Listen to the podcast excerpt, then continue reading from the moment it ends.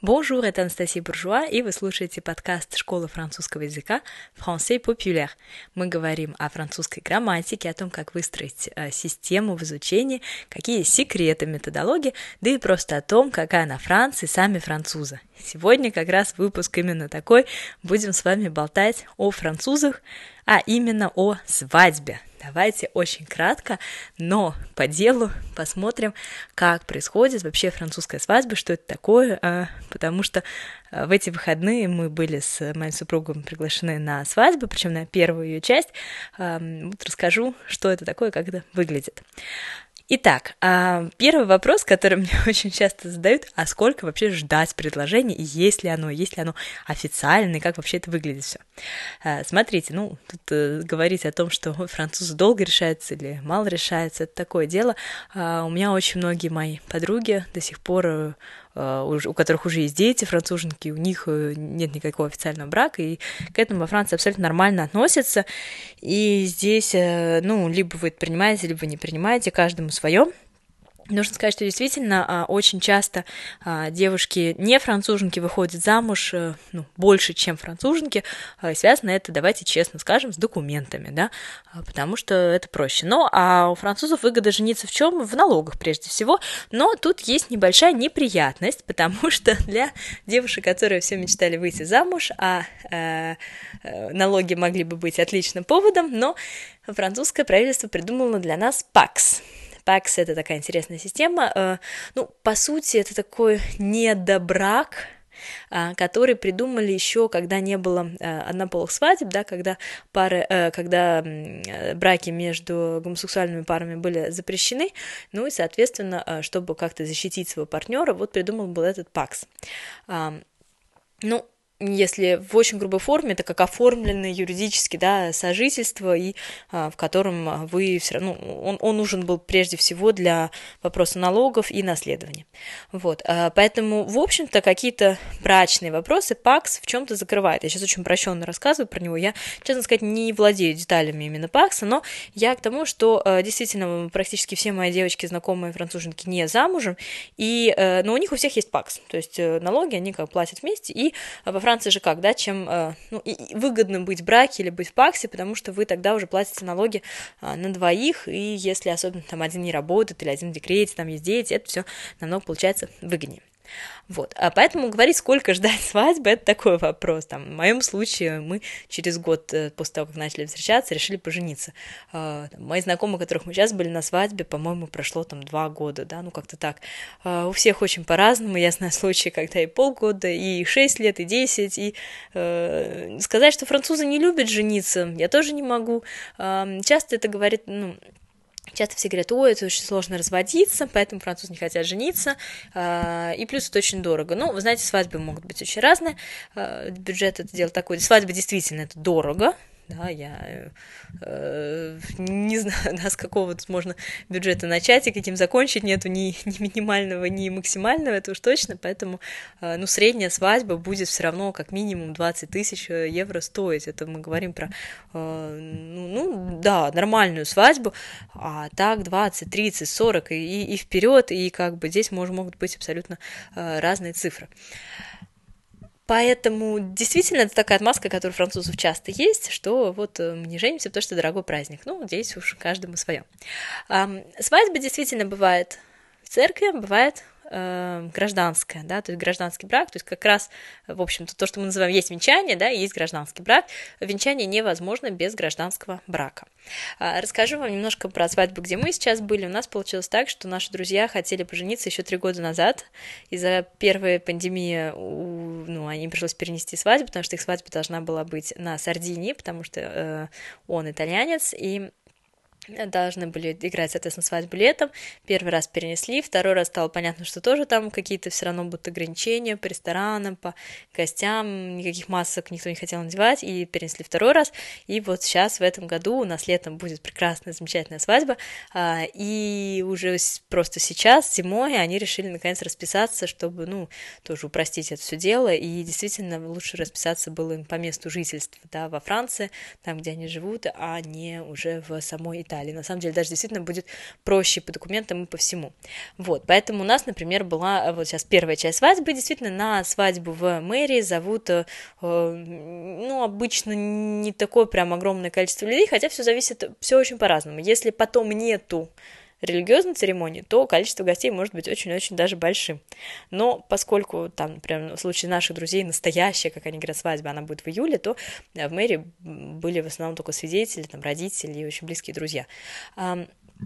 Что касается э, церковной свадьбы венчания, да, э, для многих это действительно традиция, для кого-то это, э, ну, кто-то действительно верит, да, здесь э, нужно сказать, что вот элемент традиции, он тоже еще достаточно силен, э, но его все меньше и меньше, венчание все меньше и меньше, ну, то тоже вот такое. Мы, например, с мужем венчались, для нас было принципиально для обоих, и у нас это было все в один день, поэтому, например, в мэрии, когда нас объявили мужем и женой, я как-то вообще никак не среагировала, а вот в церкви это уже было. А, причем очень интересно, если вы в церкви э, венчаетесь, то вас спросят в мэрии, будут ли у вас, а, будет ли обмен кольцами, и э, обычно, если есть венчание в церкви, то обмена кольцами в мэрии нету. А, ну и, соответственно, значит, э, порядок всегда такой. Сначала мэрия, да, то есть на ЗАГСе нет сначала мэрия, потом Э, свадьбы, соответственно, в церкви, венчание, да. Потом есть такая штука, которая называется vin d'honneur. Это когда ты можешь пригласить, э, снимаешь, снимается какой-то зал, как правило, рядом с, мэ, с церковью или же с мэрией, да, если это только гражданский брак. И туда можно пригласить огромное количество людей, то есть всякие коллеги, соседи, мамы вашей мамы, вот э, подруги вашей мамы, там какие-то троюродные, пятиюродные тетушки.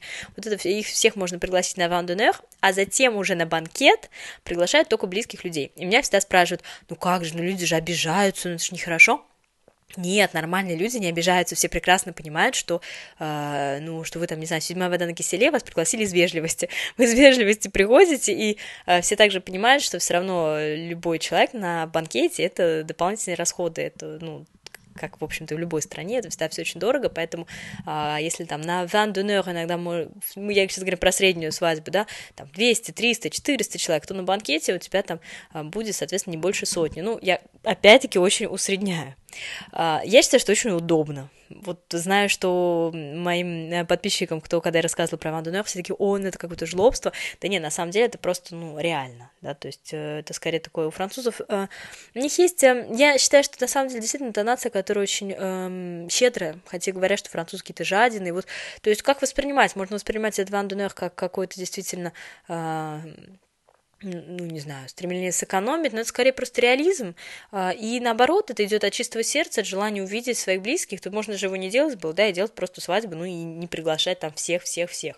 Да, а, на самом деле никто не обижается, что вы не позвали на банкет, если вас позвали на вандунер.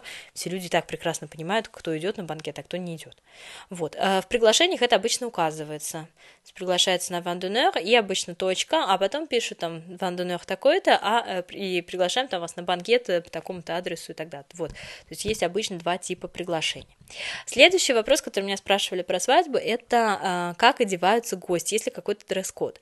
Смотрите, если это вот как у нас была только первая часть, у нас была свадьба только в мэрии, у нас потом был небольшой ресторанчик, но все равно, как я уже сказала, официальная большая свадьба, она у нас летом у друзей. А, то в мэрию все одеты достаточно просто, это какие-то недлинные платья, э, ну, такой деловой, красивый стиль, элегантный, да, то есть это могут быть черные платья, кстати, вполне, да, там на девчонки были в брючных костюмах, а, там, в платьях, э, но, но достаточно спокойных платьях. Вот. А на э, уже такую большую свадьбу, действительно, это могут быть длинные платья, это могут быть шляпки для женщин. Э, женщины вообще в католической традиции, да, приходят в церковь в шляпе, и э, я, например, вспоминаю, нас на свадьбе там женщины были в шляпах, не все, но многие, это было очень элегантно, мне кажется, это очень красиво. Э, и уже э, мужчины, естественно, все в костюмах, но здесь мужчинам вообще проще всего в этом плане. Опять-таки галстук уже тоже сейчас во Францию уходит немножко в прошлое. Есть платья подружек невесты, они тоже есть, а, не на всех свадьбах, но во многих. Иногда бывает, что э, задают тоже какой-то дресс-код, но здесь все зависит от пара. Я видела свадьбы, где, например, был дресс-код все в белом, так тоже можно. А, у нас, например, кстати, тоже был такой дресс-код, но на второй день, а на первый день я попросила всех одеться в такие пастельные цвета. У нас был, была голубая свадьба, то есть у нас были платье подружки невесты в голубом цвете, да, и все украшения в голубом, но мои подружки очень хорошо соблюли это правило, а французские гости э, вообще как бы никак. У нас была, знаете, есть такое негласное правило, что на свадьбу ты не ходишь там в черном, в белом и в красном. Вот у нас был красный на свадьбе, я его помню до сих пор, э, у жены одного из знак... Э, друзей Себастьяна. Но, ну, с другой стороны, сейчас смотря на эти фотографии, вообще никак не воспринимаешь, думаешь, да, красный, и, и, и фиг с ним. На самом деле, самое главное, что все эти люди были и, и рядом, и привели хороший праздник. Вот. Что еще по дресс-коду? Ну, прически какие-то сильно вычурные. Знаете, мне кажется, ни одной француженке не придет в голову пойти к парикмахеру, сделать себе прическу на свадьбу, там, к знакомому. Вот это, с этим они заморачиваются меньше. Невеста, если сделает, уже все хорошо, уже достаточно. По поводу подарков, что дарят? Дарят э, либо деньги, либо есть список подарков, которые молодожены э, готовят заранее. Есть, например, сайт Maison Vie, мои желания. Вот туда тоже можно выложить, и обычно можно по имени, э, фамилия э, найти э, то есть не обязательно прямо ссылку иметь, да, просто если пара, которую вы идете на свадьбу, она сказала, что у вас там на таком-то сайте есть а, список, то можете просто их имя, фамилию вбить, и вы этот список найдете. А, Причем там очень удобно, ты можешь писать, если там ты видишь, дарят это уже или еще не дарят, да, то есть свободен подарок или не свободен. Вот, так что это тоже все очень удобно. А, например, в в нашем случае у нас был, мы, нас когда спрашивали, что подарить, мы просили деньгами, потому что, ну, как я уже сказала, бюджет на свадьбу, он такой не маленький. И, как правило, вот там свадьба, на которой мы сейчас тоже будем, мы, естественно, даже никто не будет париться с подарками, э, деньгами, конвертами и так далее. Суммы на свадьбу, ну, тоже, знаете, это такое все разные, зависит, конечно же, от бюджета, от а, работы и так далее, но какое-то такое негласное правило, знаете, совсем негласное, это 50 а, евро человек, 50-100, вот так давайте скажем, 50-100 на человека, ну, соответственно, с пары там, да, 100-200, это мы говорим про, а, это, это вот неплохо, да, я смотрю, вспоминаю по своей свадьбе, вот у нас были примерно такие чеки, а, дают либо чеком, либо наличкой, тут уж как повезет, лучше наличкой, вот, но и, и дальше, соответственно, может быть плюсом, тут все, все, все как угодно, знаете, все зависит от семьи, у каждой семьи свои традиции, да, родители могут что-то дарить, могут не дарить. Э, ну, мне тоже сложно судить, знаете, потому что у меня муж у меня старше, там, естественно, никто ничего не ждет от родителей, и, это, и это норм, ну, как бы, а, и, слава богу, что оно так, а не наоборот, вот, но я к тому, что, наверное, у молодых пар, да, там родители, может быть, как-то тоже участвуют, оплачивают свадьбу, а здесь мне сложно судить именно на французской свадьбе, как я уже сказала, мои французские подружки замуж никто еще пока не собрался, все а, как-то рожают детей и живут все спокойно, не нужно никакая свадьба.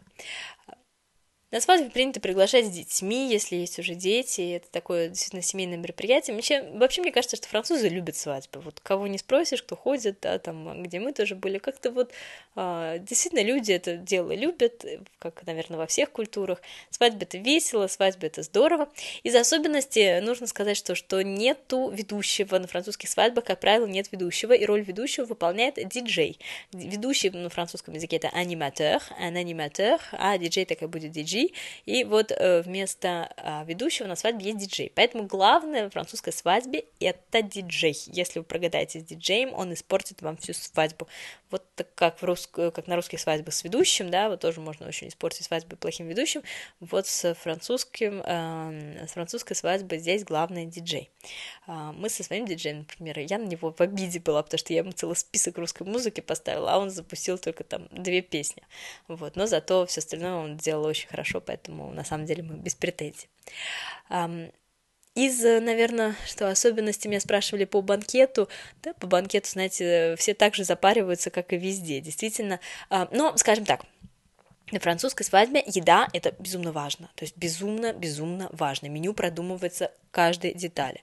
Да, у нас было, насколько я помню, две закуски, Э, ну, аперитивы, естественно, там еще одни аперитивы, потом э, одна закуска, вторая закуска, э, блюдо, нормандская пауза, да, то, что называют, когда мороженое с алкоголем продается, да, как, подается как дижестив, десерт, десерт, вот, кстати, вместо, вот, такая тоже особенность есть, что на традиционных французских свадьбах продают такую вещь, как пьес монте.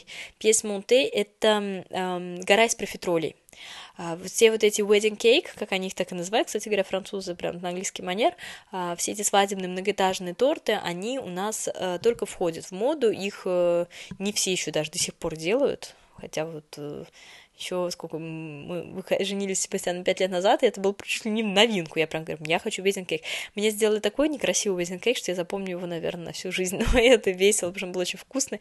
И французам было просто сложно понять, что такое хороший wedding кейк. Вот, так что вот эти кейк-дизайн, это только сейчас входит в моду, а так вообще мы тогда с свекровью чуть не поругались, что она говорит, какой вы кейк, вам нужен пьес Монте, вот эта гора из профитроли. Я говорю, «А можно я не хочу гору, гору из профитроли, я хочу торт. В общем, такая, да, а, разница менталитета. Вот, а все остальное такое же. Танцуют, если это хорошая свадьба, танцуют у вас до утра, могут еще и на два дня все дело растянуть. Тут уже зависит от того, где и как вы празднуете. Но вообще нет, свадьба, конечно, обычно одним днем. У нас получилось два дня, потому что поскольку мы снимали специальные шатры и ставили их у нас на участке, соответственно, ну, да хоть неделю празднуют, да, у нас не было какого-то места, да, там ресторана. Но, кстати говоря, если вдруг кто-то собирается делать свадьбу, а, имейте в виду, делать у себя дороже и сложнее, чем в ресторане. Вот, ну, как мы это потом уже поняли. Абсолютно не жалею, это была очень-очень веселая, потрясающая свадьба. Для меня это была лучшая свадьба, которую вообще я могла, о которой я могла мечтать. Но делать у себя это вот, э, как все думают, что это на самом деле э, дешевле, но и нифига, два раза дороже. Потому что все забывают, что нужно же устанавливать эти тенты. Ну, только если у вас уже нет своих огромных каких-нибудь там тентов или какой-нибудь там гранж или что-нибудь такое. Но это уже э, другой нюанс. Эм, вот, в общем-то, наверное, все, что я вам хотела рассказать про французскую свадьбу, как это вообще бывает. Э, надеюсь, вам было интересно. Если есть вопросы, то пишите в комментариях под этим подкастом. Э, увидимся и услышимся в следующий раз.